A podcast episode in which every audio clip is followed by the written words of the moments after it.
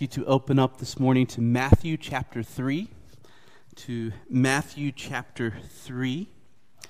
Uh, we're continuing in our special series of sermons entitled God of Glory.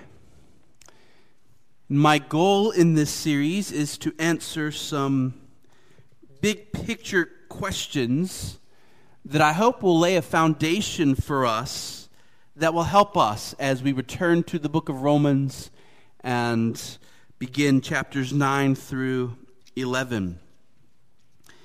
So, what have we already seen from Scripture in this series? Well, we've already seen that the person and the work of God are worthy subjects for our thinking. We've seen that our God is unsearchably great and supremely glorious. Last week we tackled the big question why does everything exist? What is the purpose of everything? And we found that the purpose of everything is that the glorious character of God be expressed for the enjoyment of God and his angels and the redeemed. Shared joy in God is the purpose of everything. God in creation and in history is showing off his amazing attributes for his own delight, as well as for the delight of created beings, angels and men, with whom God is sharing his delight in himself. Now, this morning we come to a fifth big truth namely, that God's delight in Himself is a Trinitarian delight. God's delight in Himself, God's happiness in God, is a Trinitarian happiness, a Trinitarian delight. And so we're talking about the Trinity this morning. And the truths that we're talking about here are weighty truths, and they are wonderful truths. They are truths that lie at the very foundation of our joy in Christ. As I said last Sunday, I, I wanted to get us ankle deep into these truths by the end of last Sunday night. The goal this Lord's Day is to get us up to our knees in understanding the depths of who God is and what He's doing in this world. So I want us to look together at one of the passages of Scripture that most clearly reveal the Trinity and the triune love of our God. So look with me at Matthew 3 and beginning in verse 13. This is the Word of God. Verse 13. Then Jesus came from Galilee to the Jordan to John to be baptized by him. And John would have prevented him, saying, I need to be baptized by you. And do you come to me? But Jesus answered him, Let it be so now, for thus it is fitting for us to fulfill all righteousness. And then he consented. And when Jesus was baptized, immediately he went up from the water, and behold, the heavens were opened to him, and he saw the Spirit of God descending like a dove and coming to rest on him. And behold, a voice from heaven said, This is my beloved Son, with whom I am well pleased. Now, it is absolutely true that the word Trinity does not appear in the Bible. Uh, the word Trinity was coined by a fellow named Tertullian back in the early church days as a word to describe this reality that we do find in the pages of Scripture. God's people needed a word that would give us the ability to speak about God as three and yet one. And this was the word that came into common usage. The doctrine of the Trinity is our effort to make sense of a certain set of biblical facts. And though the word Trinity is not in the Bible, the facts that the word is meant to represent are absolutely and thoroughly biblical. So, what facts? What are we talking about when we use this word Trinity? Well, first, we're saying that there is one God and only one God. Deuteronomy 4 4, Hear, O Israel, the Lord our God, the Lord is one. Isaiah 45 5, I am the Lord, and there is no other. Besides me, there is no God. The, the Lord is one. God is one. Second, the Trinity teaches that the Father is God the Father is God. So when Jesus taught his disciples to pray, to pray to God, he taught them to pray with these words Our Father who art in heaven, hallowed be thy name. The Father is God. But also the Son is God. The Son is God. John 10 30, Jesus said, I and the Father are one. Uh, Jesus often spoke about the kingdom of God and the angels of God. But in Matthew 13, verse 41, Jesus says, The Son of Man, that's Jesus, will send his angels, and they will gather out of his kingdom all causes of sin and all lawbreakers. So Jesus calls the kingdom of God his kingdom, he calls the angels of God his angels. Jesus regularly called himself the Son of God. Sons have the nature of their fathers, and those who heard him calling himself the Son of God clearly knew that he was claiming to be divine, which is why the people got so riled up when he used this title for himself. Jesus claimed to forgive sins, something only God can do. John 1 1 speaks of Jesus as the Word and said, In the beginning was the Word, and the Word was with God, and the Word was God.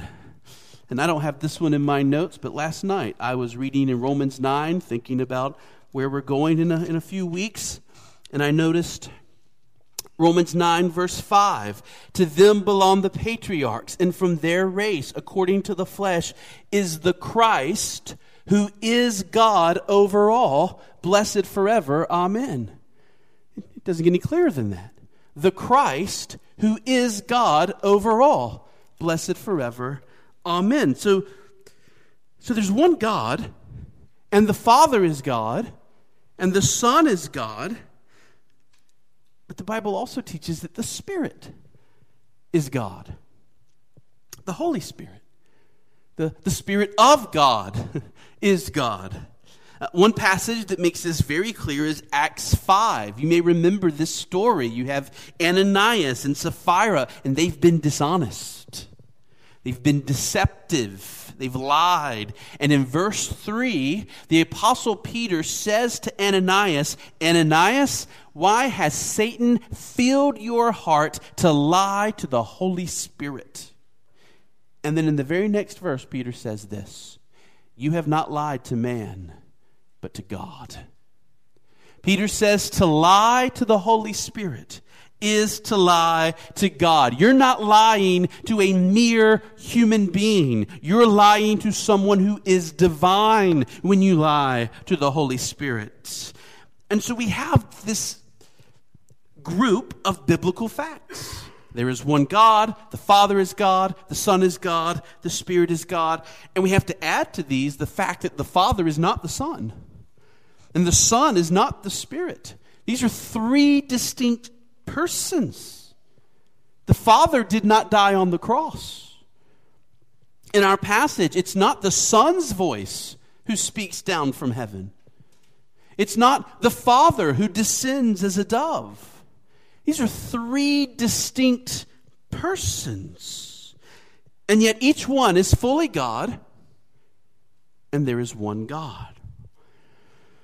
And you say, Justin, can you use an illustration to make sense of this? It's really hard to understand. And my answer is no, I really can't.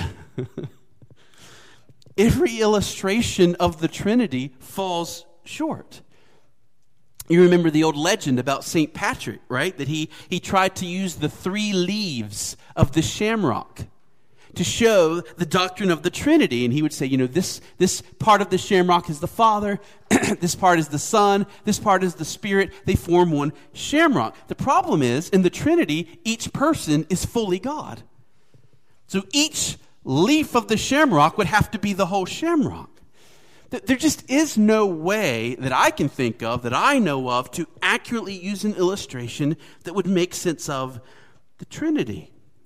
Jonathan Edwards gave it his best shot, as you would imagine. He, he, his favorite illustration for everything was the sun. He always talked about the sun, S U N. He said, The Trinity is like the sun in the sky. He said, The first person of the Trinity, the Father, is like the sun itself. The second person of the Trinity is like the brightness of the sun. It's the way that you see the sun, it is the brilliance of the sun. And he said the third person of the Trinity, the Spirit, is like the heat of the sun, the, the life giving force of the sun. And, and there's a lot of truth to that illustration. I, I like that illustration. But even that one falls short for the same reason as the shamrock. Right? In the Trinity, each member of the three persons is fully God and not just a part of God, not one third of God. And so, way back in the 300s AD, a church father called Gregory of Nazianzus declared this. He says, I have failed to find anything in this world with which I might compare the divine nature. If a faint resemblance comes my way, that is, if I, if I think for a moment I might have found an illustration, the more significant aspect escapes me, leaving me and my illustration here in this world. At the end of it, he says this I resolved that it is best to say goodbye to images and shadows, deceptive and utterly inadequate as they are, to express the reality. So at the end of the day, every illustration falls short. But should we really be surprised at this? I mean, remember what we said. We, we are like tiny ants trying to make sense of a being who is unsearchably great and transcendent and utterly beyond us. If it was easy to understand God, that would be shocking, right? However, since God has revealed himself as Trinity, even if we don't fully understand it, and we don't, it is for our good that we believe it, and it is for our good that we stand on it. And I'm not sure how many Christians today realize just how vital this particular truth is. The Trinity is not some side doctrine for theologians in their ivory towers to debate back and forth about. The Trinity is at the very center and at the very foundation of everything we believe as Christians. I love what Michael Reeves says. He says, It's only when you grasp what it means for God to be a Trinity that you really sense the beauty, the overflowing kindness, the heart grabbing loveliness of God. If the Trinity were something that we could shave off of God, we would not be relieving him of some irksome weight. We would be shearing him of precisely what is so delightful about him. For God is triune, and it is as triune that he is so good and so desirable. Yes and amen. Now, I mentioned a while ago that Jonathan Edwards' illustration of the sun is imperfect and it ultimately breaks down, but there is still some important truth to it. He argued that if God the Father is like the sun in the sky, then Jesus is the brightness of the sun or the light of the sun, whereby we see the sun itself and whereby we see everything else. And there is some great truth to that. Because at the end of the day, Everything we know about God, we only know because of Jesus Christ. Have you ever thought about that? You know nothing about God that Jesus Christ hasn't revealed to you. What do I mean? Well, how do we know God? We know Him from creation, right? The heavens declare the glory of God. The sky above proclaims his handiwork. We look at the sky, we look at the sun, we look at the trees, we look at our own bodies, we look at, at this world, and we see something of the glory of God. But, friends, who created the universe? Who is the creator of creation? Who is the actual agent of creation? It is the Son of God. John 1, verse 3, speaking of Jesus says all things were made through him and without him was not anything made that was made. Or again colossians 1 15 and 16 he jesus is the image of the invisible god the firstborn of all creation. By him all things were created in heaven and on earth visible and invisible whether thrones or dominions or rulers or authorities all things were created through him and for him. So you know about God through creation because Jesus created. And had Jesus not created, you would not know the Father. Only through Christ have you known anything about the Father. You say, Justin, I don't just know about God from creation, I know about him from, from the Bible. Yes, absolutely. We learn who God is through the Bible. Friends, who wrote the Bible? Who revealed and had written down for us these glorious truths about God? It was the Son of God, the second person of the Trinity, who caused the Bible to come into existence for you. Listen very carefully to 1 Peter 1 10 and 11, talking about who it was that was working in the human authors of Scripture. Peter says, concerning this salvation, the prophets who prophesied about the grace that was to be yours searched and inquired carefully, inquiring what person or time the Spirit of Christ in them was indicating when he predicted the sufferings of Christ and the subsequent glories.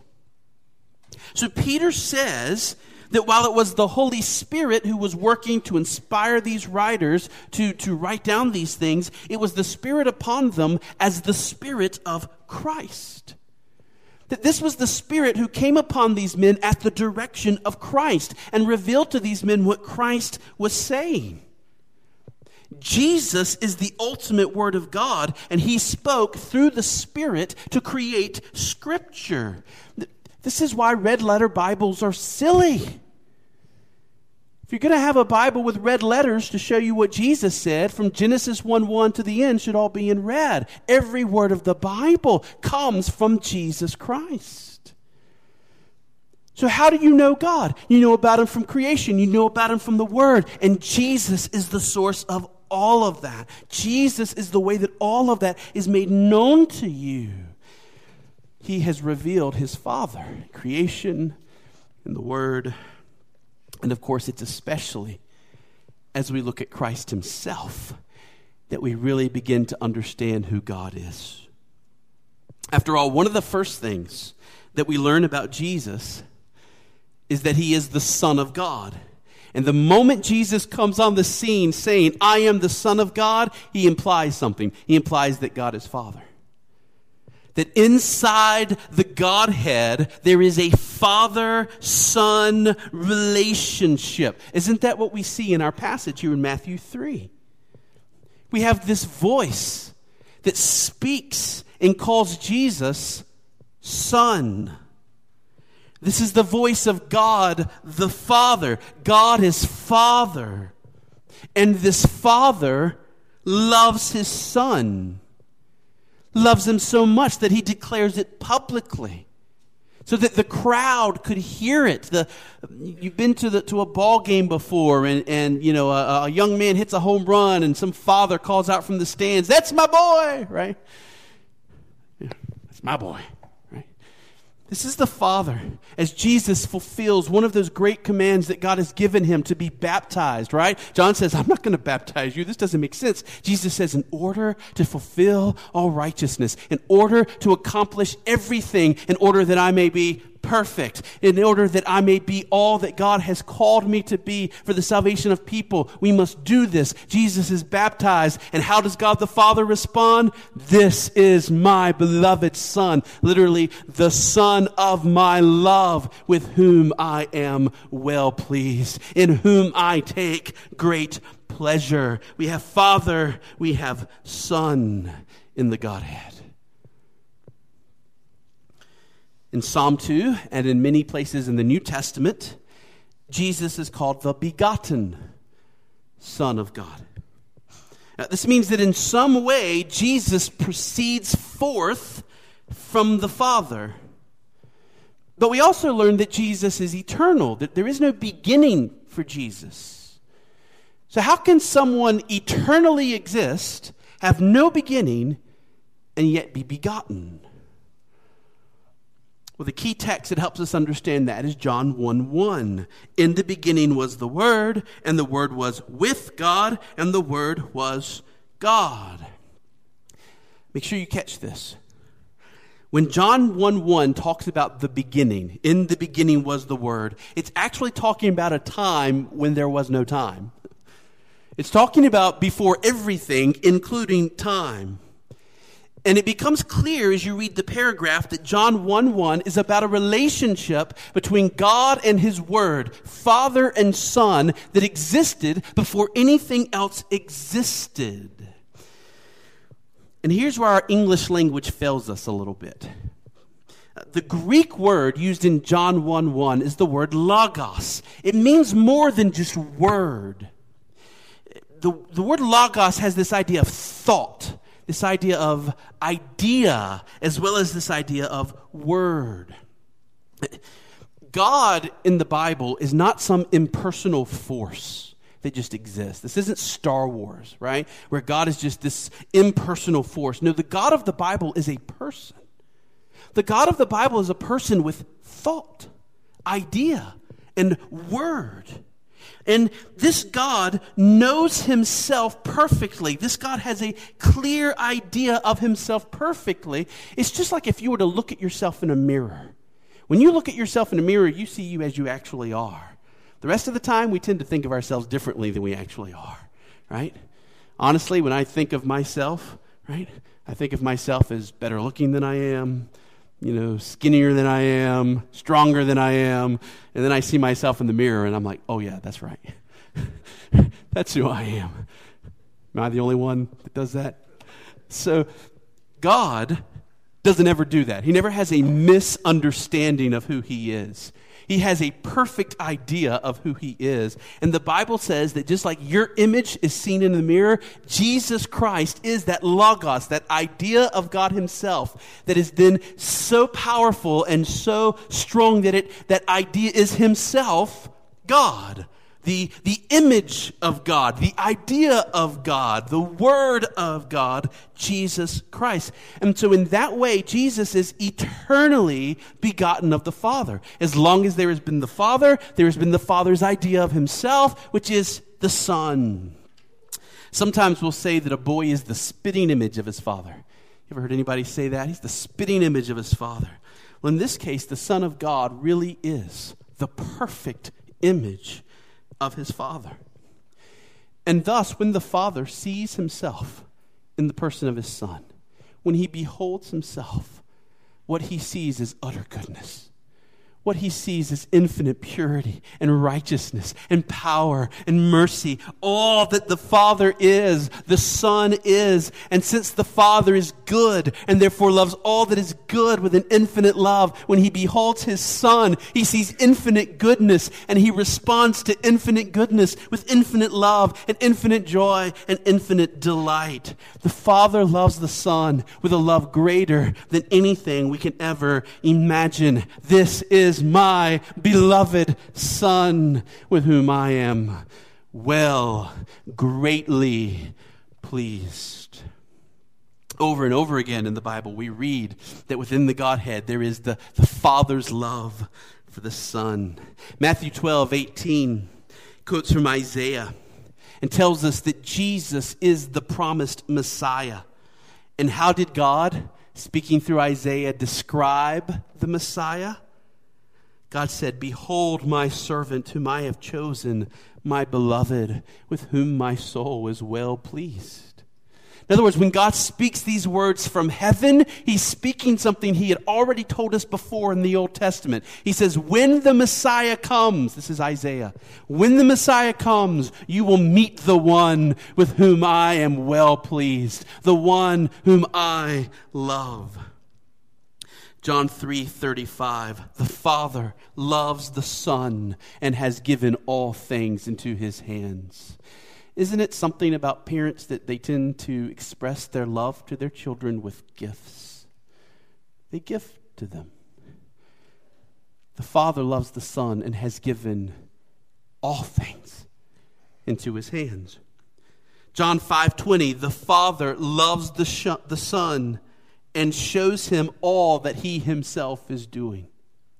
So the union of the Father and the Son, the love of the Father and the Son is such that the Father has no secrets from the Son.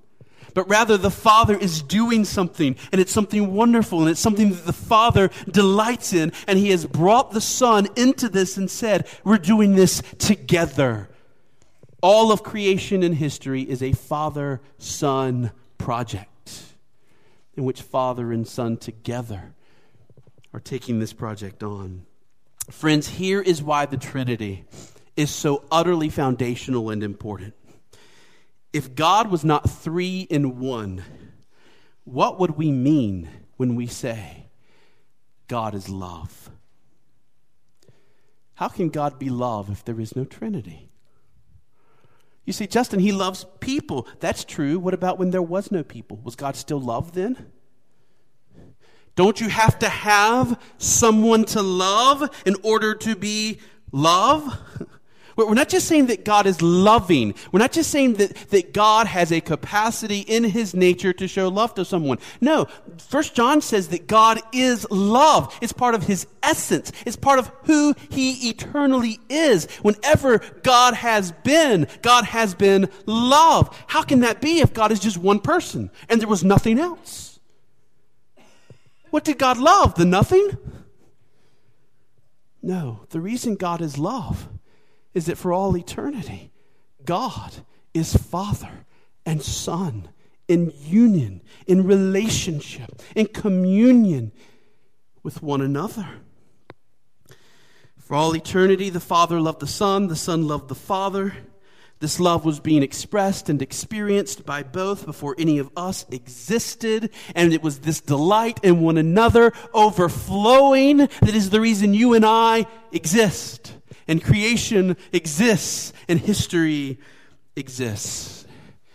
And Mount Hermon, make no mistake, Islam does not have this God.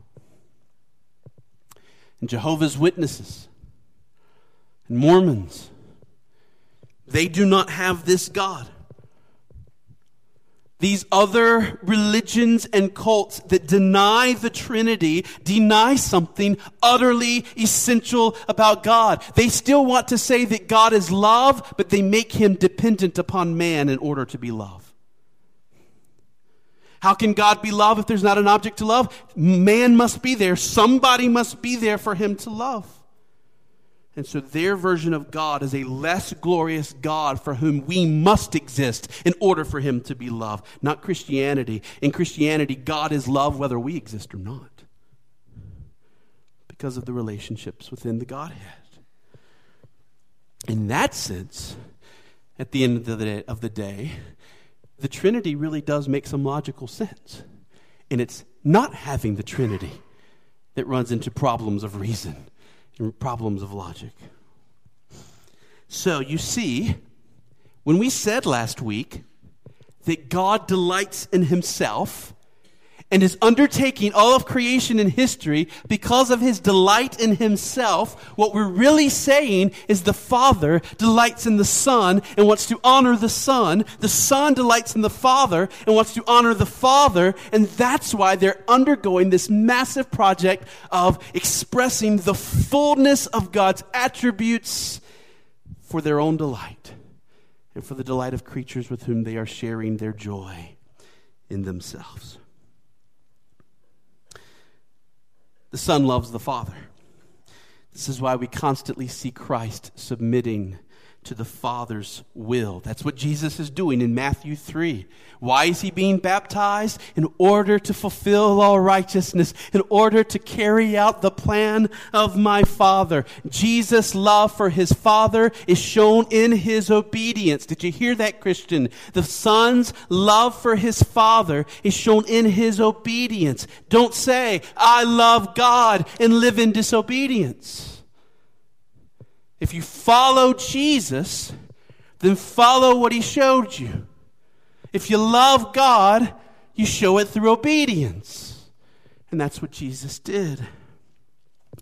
John 8, 28, 29, Jesus said to them, When you have lifted up the Son of Man, meaning on a cross, then you will know that I am He, and that I do nothing on my own authority but speak just as the Father taught me. And he who sent me is with me, and he has not left me alone. Listen to this, for I always do the things that are pleasing to him. What governed Jesus' life in this world?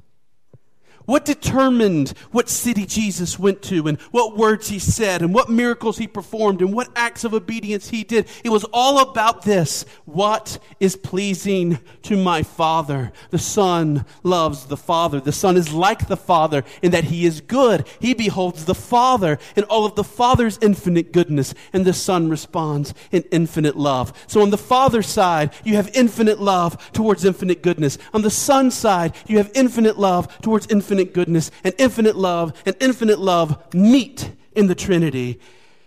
And by the grace of God, through the blood of Jesus Christ, you and I are brought into this love. And I simply do not have words to help us grasp the height and the width and the breadth and the depth of it. And I don't know what was going on in your life when you stepped into this room this morning. And I don't know what trials that you're walking through. But, dear Christian, do you have any idea how much love you are living in? Do you have any sense of the greatness of your God's love for you? He will work everything for your good, and He will bring you to Himself in heaven, where you will swim in oceans of love forever. Where's the Holy Spirit in all of this? In our passage, the Holy Spirit comes down upon the Son from the Father as an emblem of love, right? The Spirit descends as a dove. Why a dove? Well, throughout the Bible, doves are often used as a picture of love. You know where you find doves mentioned a lot, other than in the offerings of Exodus and Leviticus? Song of Solomon. Song of Solomon, in the middle of love poetry, they're constantly comparing one another to a dove. You're like a dove, you're like a dove, you're like a dove. Uh, Edwards argued that this is why God commanded for doves to be used for sacrifice. That when people were bringing doves to be sacrificed unto God, they were bringing an offering of love to express love to God. Every person standing there watching as that dove descended upon Christ knew exactly what it meant. This father loves his son. And that love, that, that dove, was the Holy Spirit coming upon the son. It was the Holy Spirit anointing the Lord Jesus for the next three years of his ministry. It was the Father giving to the Son a heaping helping of the Holy Spirit a heaping helping of his love that would then guide and direct Jesus through his ministry. And Jonathan Edwards' great theory is that just as God's idea of himself, his logos, is the Son, so the Father's love for himself, the Father's love for the Son, and the Son's love for the Father is the Holy Spirit. It is love so powerful that the love itself is a person and a member of the Godhead. Throughout the Bible, the love and the joy that God has in Himself is described as a fountain of living waters that God gives to others. And this fountain is called the Holy Spirit. The, the pictures that the Bible uses for God's love for Himself and His joy in Himself, and the pictures that God uses for the Holy Spirit are the same pictures water, fire, breath, wine, spring, river. And they all refer to God's joy in Himself as Father and Son and Son and Father. And they all refer to the very Spirit of God. And so, this is why it's so incredibly amazing that when you believe in the Lord Jesus Christ, the Holy Spirit comes to dwell in you. It's no accident that the Spirit comes upon you and immediately your heart is changed and you love God. And you didn't love him before that. And you love Jesus, and you didn't love him before that. The Spirit seems to be the Father's love for the Son and the Son's love for the Father. And when the Spirit comes on you, you love them both. And you delight in them. And what you once thought was just that God stuff suddenly means everything to you.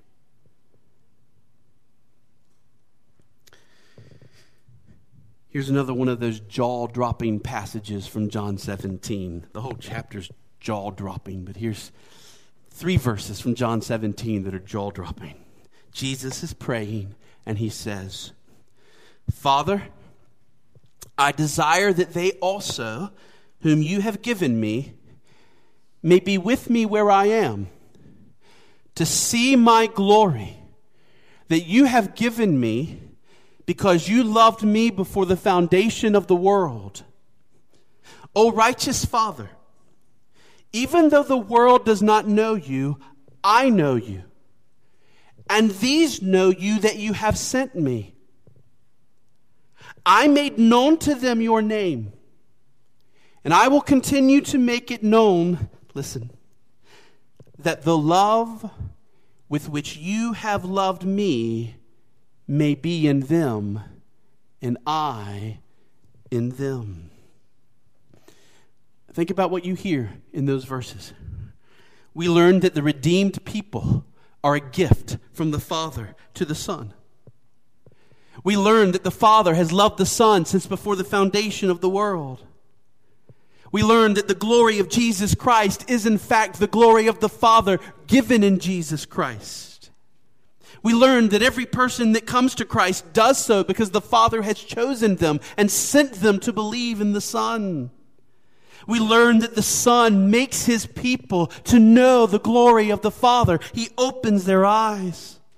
We learn that as Jesus makes known to his people the glory of the Father, the love of the Father for the Son comes into them and dwells in them, and that Christ himself by the Spirit comes to dwell into them. Three verses. We could preach for a year on those three verses. What could be more astounding than this? That as Christians, we are now and forever included and swept up in the great love of the Father for the Son and the Son for the Father. And this answers so many questions. Why are some people saved? That's the question, right? We all deserve hell. God would be righteous to let every single one of us go to hell. We deserve hell. Why did God choose to save some? Answer, in order to glorify the Son, to show off His attributes of mercy and grace and forgiveness and compassion. And how's He going to reveal all this? In His Son the depths of the riches of the glory of God's mercy revealed to us in his Son. John 14, 6, Jesus said to him, I am the way, the truth, and the life. No one comes to the Father except through me. Why did God design it that way? Why did God design it? That the only way to get to Him is through His Son. Answer, so that His Son would receive the honor, that His Son would receive the praise, that His Son would receive the glory. The Father delights in honoring the Son. The whole purpose of redemption is that the glory of God's grace might be made known and experienced and loved in the person of the Son. We receive eternal life, and Jesus receives eternal praise. And it's a gift from the Father to the Son. We are a bride chosen by the Father and given to the Son. The whole story of the world is the story of an arranged marriage.